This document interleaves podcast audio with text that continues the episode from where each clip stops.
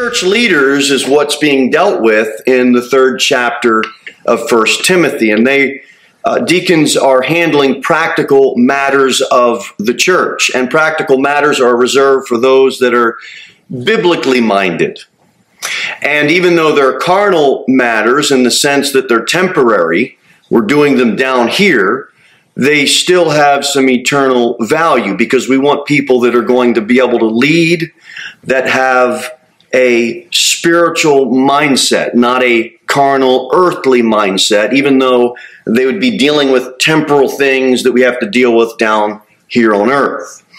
And so leaders aren't selected because they have deep pockets or because they have a big following on social media or some other type of uh, punch that they have to their name as far as influence. It's biblically minded men, spiritually minded men.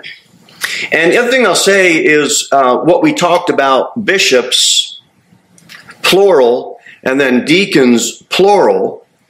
And one of the reasons why the pastor can't be the bishop, we talked about it briefly, we'll talk about it a little bit more briefly now, and why the pastor isn't the deacon. Uh, these are two separate offices, is because at a local assembly, you have one pastor. But at a local assembly, you will have more than one bishops, more than one deacons.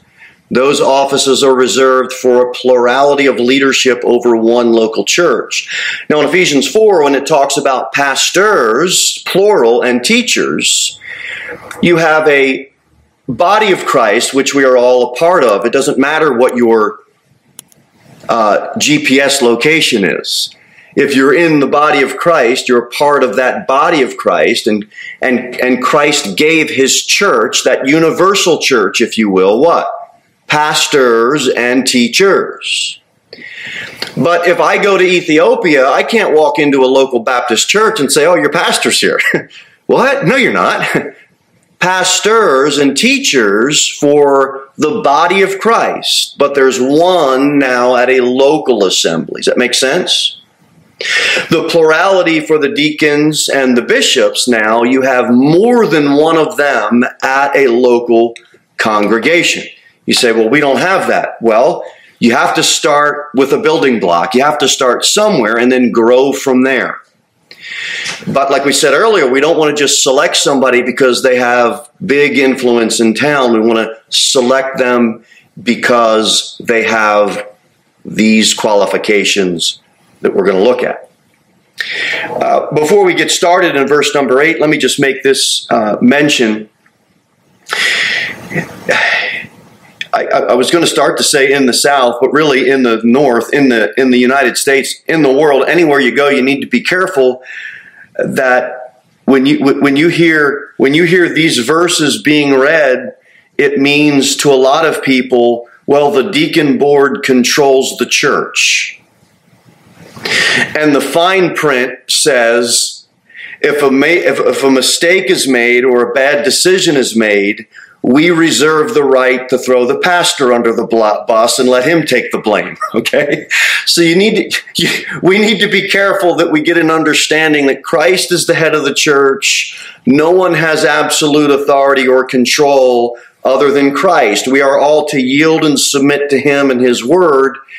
And also, what it means is uh, the deacon board controls the church. The other part of that fine print is that they reserve the right to vote him out of there if he preaches too much Bible or kicks one of our pet idols. There's problems on both sides of the coin. What are we trying to do? Talk about the elephant in the room and get an understanding of how things have happened before. I'm sure we all have horror stories we could share and prepare ourselves to move forward by what the Word of God says. And if a deacon is under the authority of the Word of God, and the pastor is under the authority of the Word of God, and the bishops and the elders, and if everyone submits to the Word of God, we'll have a sweet fellowship. You can't have anything else by default. But if the pastor has a secret agenda and the deacons have a secret agenda and the members that sit over here and don't talk to the members that sit over here have another secret agenda, it's not the way God wants it. He wants leaders, but here's what he expects. Let's look at verse number 8. It says, Likewise, must the deacons be grave. Now, in the Bible, the grave you see a reference to as a burial place. Our New Testament example would simply be Lazarus. He went to the grave. The other example we see in the New Testament, O death, where is thy sting? O grave, where is thy victory? Right? We are going to have a body of immortality one day. We're going to be resurrected and have a glorified body, right? Well, that's not the meaning of that word in this verse. Okay? Uh, we also see in the Bible a graven image. That's a reference to a dead idol. Okay? It's just worthless. Uh, we get. Um, you, you, it's engraven, it's, it's sculpted, it's made, but it's dead. You, it, it, it's, it's nothing. Um, when we see in verse number 8 of 1 Timothy 3, likewise must the deacons be grave, that's not the reference uh, or the context or meaning of the word in this verse either. So what's a, what does it mean to be grave? Well, a grave person, they have behavior that is quiet when it's needed. They'll have behavior that is serious or solemn when it is needed. During a grave situation, if something is serious, we need men that can understand that. And it's important to them to be quiet long enough to listen, to take an, an attitude that's, that requires some serious thought. And that's what we're looking for uh, someone that can handle the pressures of a solemn matter. We want a deacon who is grave. And what's interesting as we go through verses 8 through 13, look at verse 11. It's the first qualification for his wife. Even so must the wives be grave. So when it starts off with the deacon, his qualification is to be grave and also want to make sure that his wife is as well she can't be, you know, cracking jokes and taking on a, a jovial attitude when it's time to kind of get down to uh, a solemn attitude and a serious matter. Uh, so that's uh, that's what it means. Even so, must their wives or uh, be grave, and then deacons be grave. Look at verse number eight. Next qualification which is new because we didn't see it listed for the bishops. It says, uh, not double tongued. And that's real important because a double tongued person is really a deceitful person. They play both sides of the coin, and you can't do that. You can't make contradictory remarks on an issue to please one side, and then when you talk to the other side, you just double tongued about it.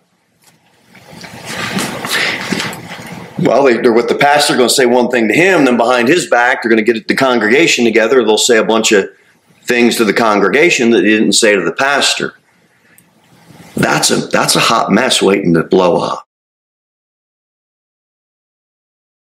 And if you have been in any type of group, whether it's athletics, business, work, family, the double tongued person, employee, employer always is the guy that you just can't trust. It's, it's a problem. The tongue is a problem. And so, for leadership for a local church, it's important that he's not double tongued. We can't have a guy that, after all of the phone calls, after all of the secret text messages, after all of the secret emails, then the business meeting is called, and then he pits the congregation against the pastor, or vice versa. He pits the pastor against the congregation.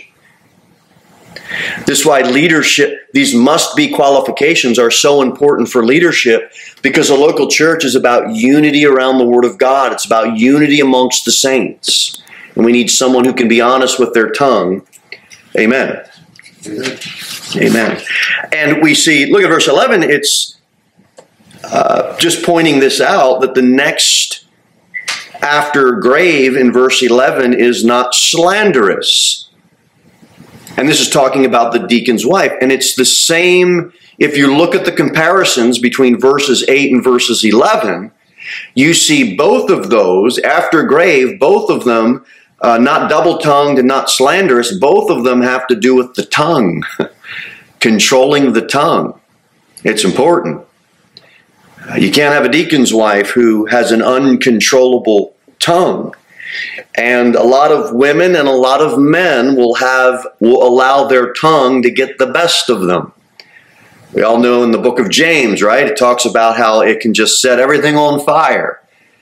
We don't want somebody burning down the place. We want someone that's building up. It's the body comes together for a purpose, edification, not, well, let's just set the barn on fire and step back and watch it go up. And no, we don't want that. So it's controlling the tongue and not slanderous. In the court of law, you have two types of defamation.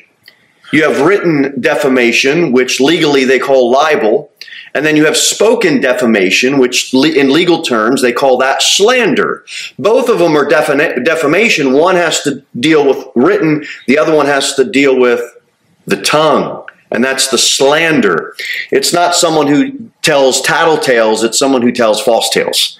Okay, so we need to be careful of that.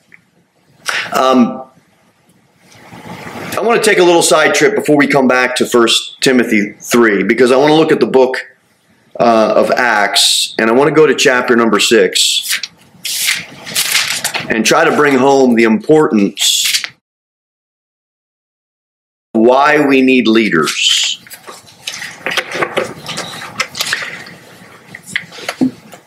Look at chapter Acts chapter number 6. Look at verse number 1. And in those days when the number of the disciples was multiplied, there arose a murmuring of the Grecians against the Hebrews because their widows were neglected in the daily ministration. Now, you have to understand that when things get multiplied, by default, you're going to have more needs.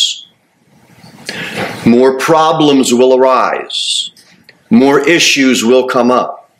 Why? Because of multiplication. It's growing. That's a good thing. You have some problems. Well, these are good problems to have, right? We call them growing pains. But they're not getting enough attention. Because, like we said earlier, the pastor can only do so much. And when things grow, they're going to get out of control if it's just the pastor trying to do everything. That's not healthy leadership. So in Acts 6, they have a problem, they have to solve the problem um, because it is something that needs to be addressed. Watch what it says. Then the 12 called the multitude of the disciples unto them and said, It's not reason that we should leave the word of God and serve tables. Because the ministry of the word is important. If they tend to that, then something else is going to suffer.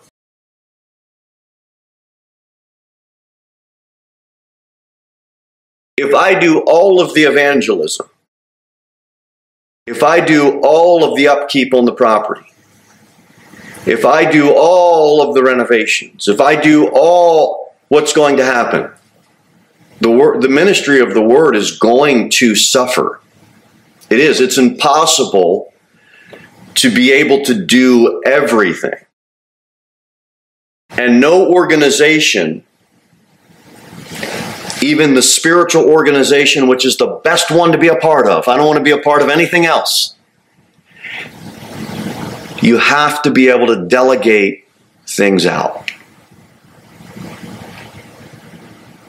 Now, a lot of churches will say, well, isn't that the pastor's job? Isn't that what we pay the pastor for? You can't pay him to do everything, and you can't ask him to do everything. You can't ask anybody to do everything. So, what's happening in Acts 6 is they're looking for a solution. What is it? Look at verse 3. Wherefore, brethren, look ye out among you seven men of honest report, full of the Holy Ghost and wisdom, whom we may appoint over this business. The solution is everybody's looking. They're looking for men, they're looking for honest men, they're looking for honest men that are full of some Holy Ghost wisdom. You have the Holy Ghost, you have some wisdom, by the way. And one of the things that is different from the church in the book of Acts rather than the modern day church is, is that they were okay with appointing. The modern church, not so much. They've been so indoctrinated with, well, we run it through the flawed political system of American democracy where we take a popularity contest or a poll.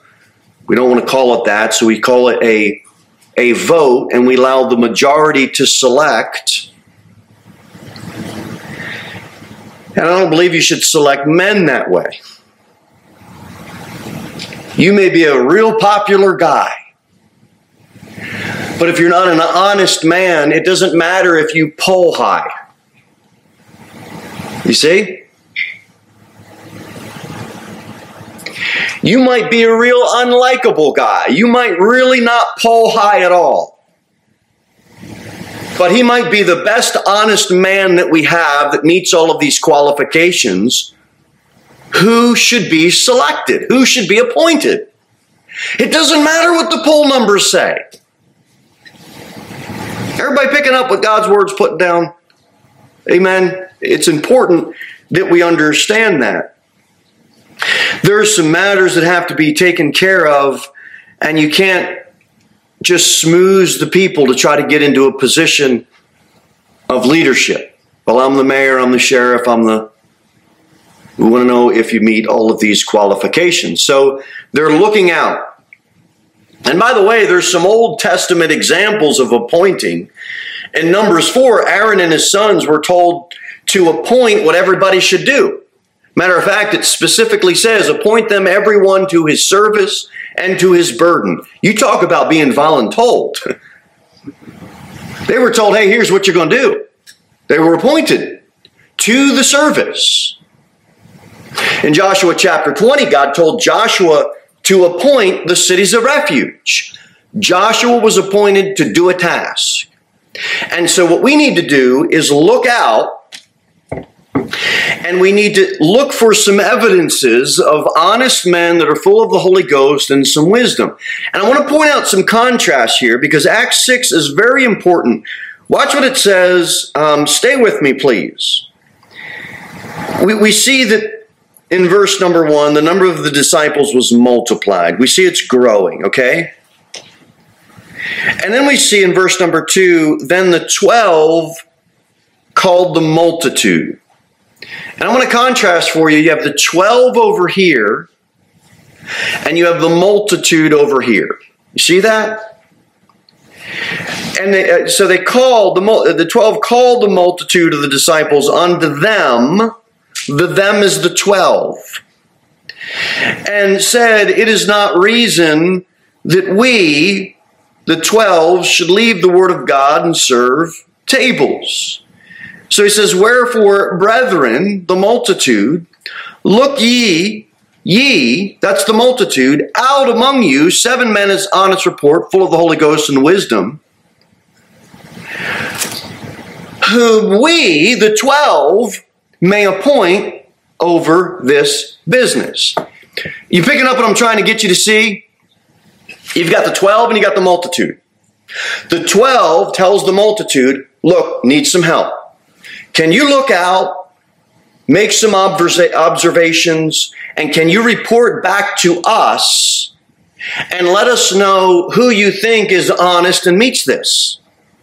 So that we can make a decision to appoint. Now, look, that makes sense to me.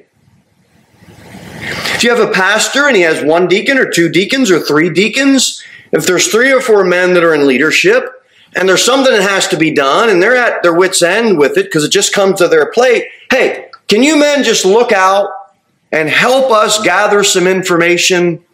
Because we really need to make a decision. There's some neglect going on here. They report back to the leaders of the church. And then those leaders bring it before God in prayer, and then they have to do what?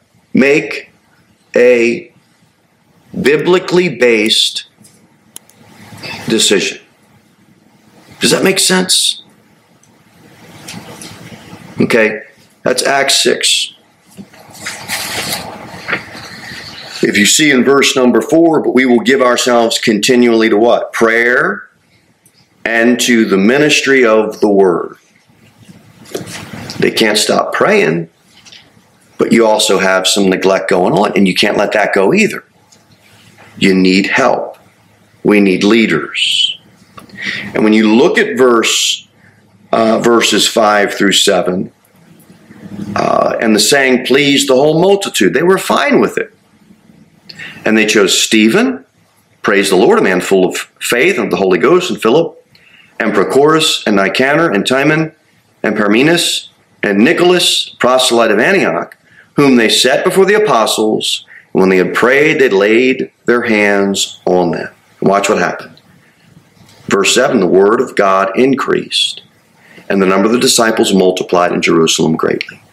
And a great company of the priests were obedient to the faith. I want the word of God to increase. I want numbers to be multiplied. I want a spirit led congregation.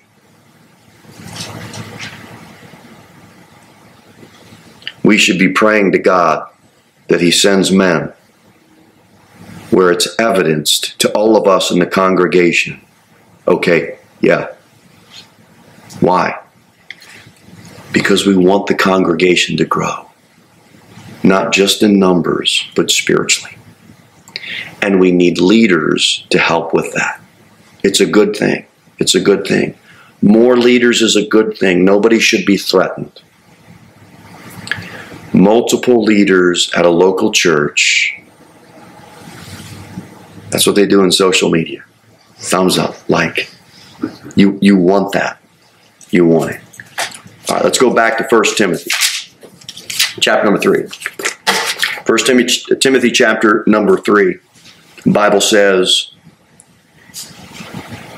in verse number 8, after not double tongued, it says not given to much wine.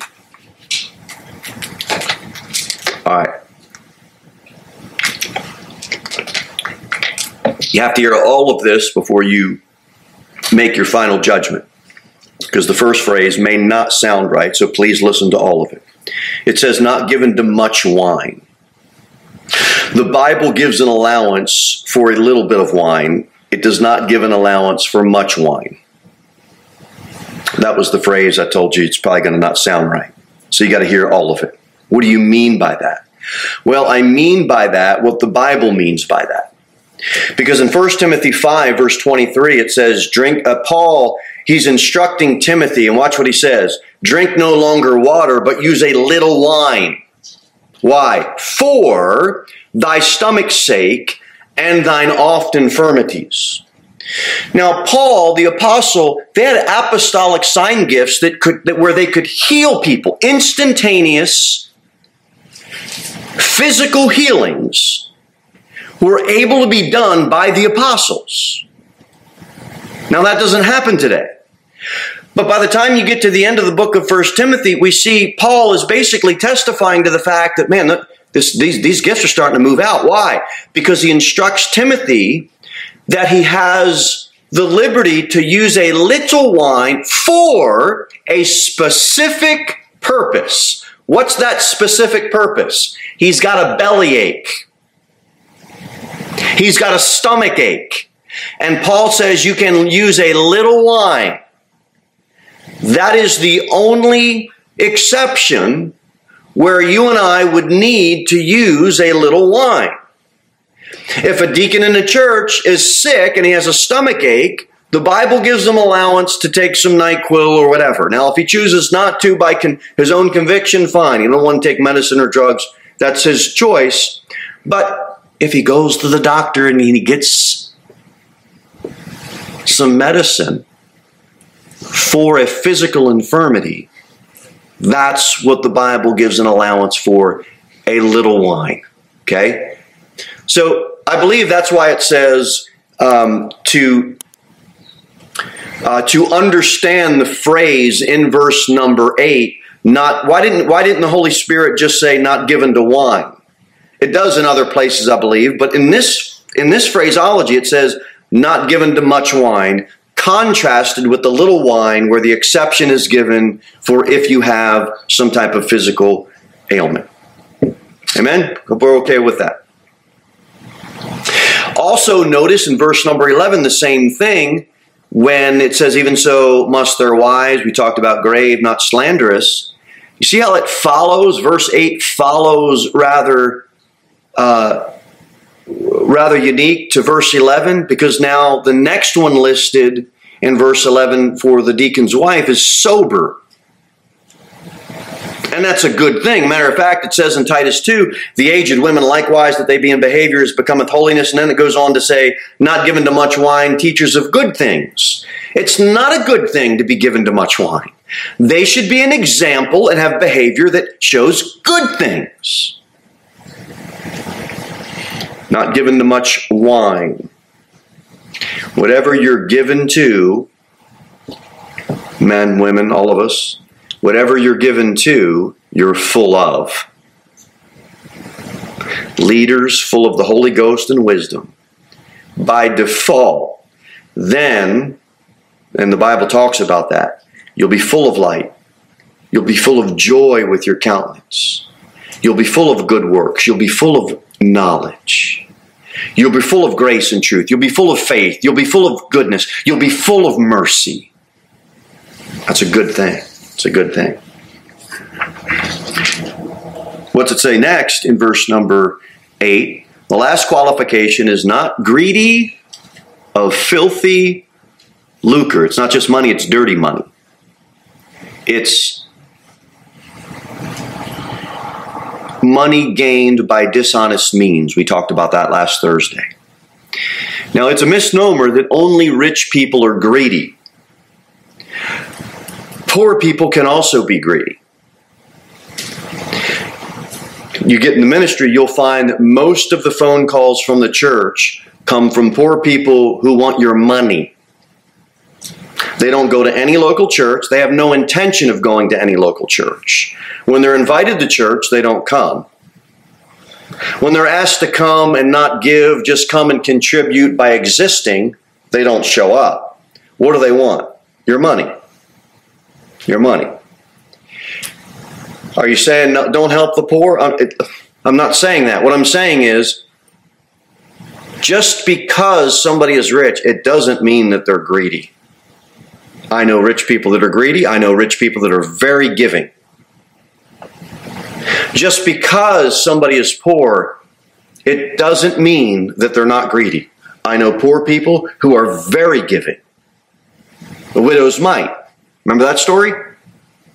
It's in the Bible. But I also have come into contact with poor people that are very greedy. This isn't a rich or poor and you put a label on them. This is character. It doesn't matter. It doesn't matter your social status. What matters is your heart. Your heart. But you don't want to have somebody in leadership, someone's entrusted with the church's money that is given to filthy, he's greedy of filthy lucre. Um, by the way,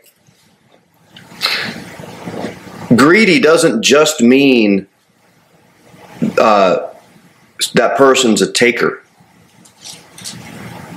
man, that person's greedy. He just wants my stuff. Now, now it does mean that, and it can mean that. But a greedy person also can be a person who's just not a giver. It's just they're a hoarder. It's just all mine, and I'm not using it for nothing but me. Greed, greed. Whether you are a giver or a taker, whether you are rich or poor, it's your heart. It's your heart. It's your heart. Um, I have a note here. Uh, Joshua 7, Achan is our Old Testament example. His, his greed cost him his life. He was stoned to death. And uh, may that be a reminder to all of us. And uh, we want a deacon that wants to use mo- the money for the Lord's work, not somehow scheme it for his own personal gain. Uh, verse number 11, let's move on, um, uh, or verse number 9, rather. It says, uh, you know what? I'm sorry. Let me circle back to verse number 11. Look at the last, the last phrase in verse 11 faithful in all things concerning the wives. What things? All these things listed, I believe. Is she faithful and trustworthy, and is she not greedy of filthy lucre? You don't want her to be disposed to all of the things that she would be disposed of because her husband's a church is a church leader and have her not be faithful in those things. Um, there's a lot of matters for leaders where they're held in high confidence, and the deacon's wife can't be privy to that because husbands and wives talk, and then the next thing you know, she gets a hundred likes on Facebook because she made it public. You can't you can't have someone that's unfaithful in those types of matters. Uh, verse number nine, uh, holding the mystery of the faith in a pure conscience. Let's have all of us ask Is our conscience governed by biblical principles? And that's the big question. You can walk an aisle, you can repeat a prayer, you can make a profession. But what I want to know, what you want to know is does that person have a possession? and is their conscience pure? Is it governed by and led by the purity of the Holy Spirit? That's what we want. Verse number 10 and let these also first be proved. Writing a sizable check is not proving yourself. Living a sizable life of character is.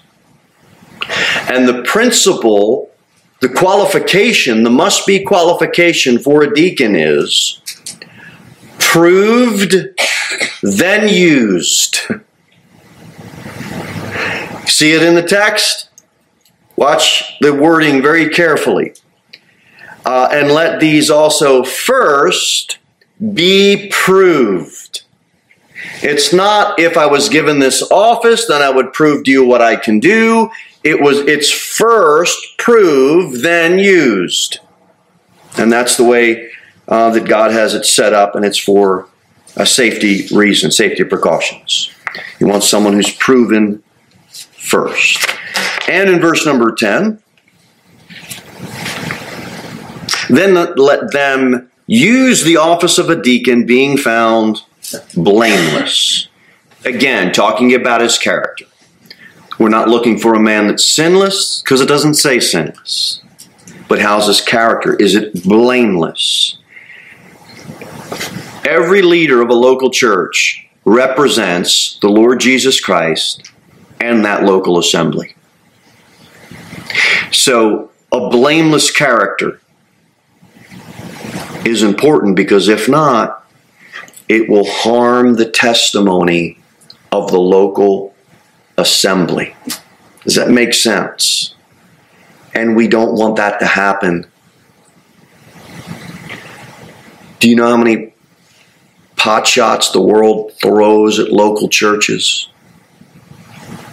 We are the bullseye on the target for the world and they will go for or look for or create something just to go after a good church. That's why we want leaders that are blameless. Everything's above above board. All right, we'll have a rocky road here. I'm sure everybody's in agreement with this, but I do want to go over this um, because it is important. I don't think you you can't say this enough nowadays. Maybe in the 1940s or 50s, uh, you could get away with saying this every now and then, but nowadays I believe it just you, you have to continually hammer this nail. Watch what it says in verse number 11. Even so must their wives. The wives are not deaconesses. There are deacons which are men. This is not even so must their wives. It doesn't matter what all the biblical Greek experts tell you, these are not deaconesses. You can go to the Expositor's Greek New Testament and it will say, regarding verse 11, it will say, and I quote, These are the deaconesses, of whom Phoebe in Romans 16 is undoubted example. In Romans 16, Phoebe is an example to women to be servants in the church, and they should be serving in their church. But they are, this is the, verse 11, we don't, we're not electing deaconesses. The ESV will say wives in verse 11, but they'll have a footnote that says or women. The RSV just says in this verse, women. The NIV will list it as women, and the footnote will say possibly women who are deacons. That's not right. I don't believe that's right. I don't believe it's right. The New American Standard will say the same thing in verse 11. It'll say, even so, women, and then it'll have a footnote that'll say either deacons' wives or deaconesses. That's in the New American Standard. It's an odd footnote because I don't think you can have both. And people want to play Greek games. Why, wife, wives. None of it, it, it doesn't mean deaconesses. When you see wife or wives, the Greek word doesn't mean deaconesses in Matthew 1, Matthew 14, Matthew 19, Matthew 22, or Matthew 27. The Greek word for wife or wives doesn't mean deaconesses in Mark 6, 10, or 12. It doesn't mean deaconesses in Luke 1, 2, 8, 14, 18, and 20. It doesn't mean deaconesses in Acts 5, 18, 21, or 24. It doesn't mean it in 1 Corinthians 7, Ephesians 5, or Colossians 3. The church doesn't have deaconesses. Amen. Has deacons who are men Verse 11 is very simple. It's a deacon's wife. Period. Deacons have wives. End of end of thought.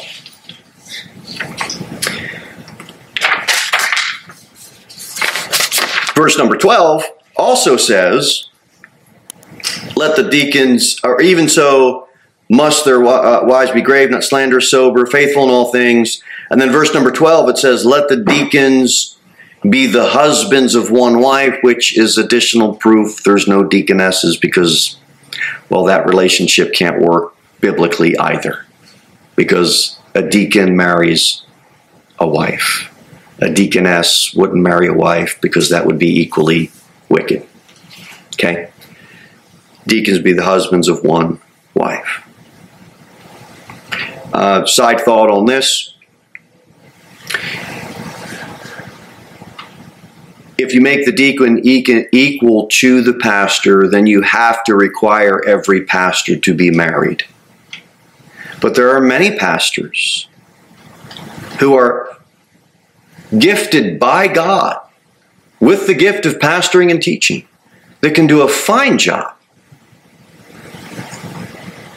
with some deacons who have some experience to come alongside and guide them and help them and let the deacons be the husbands of one wife,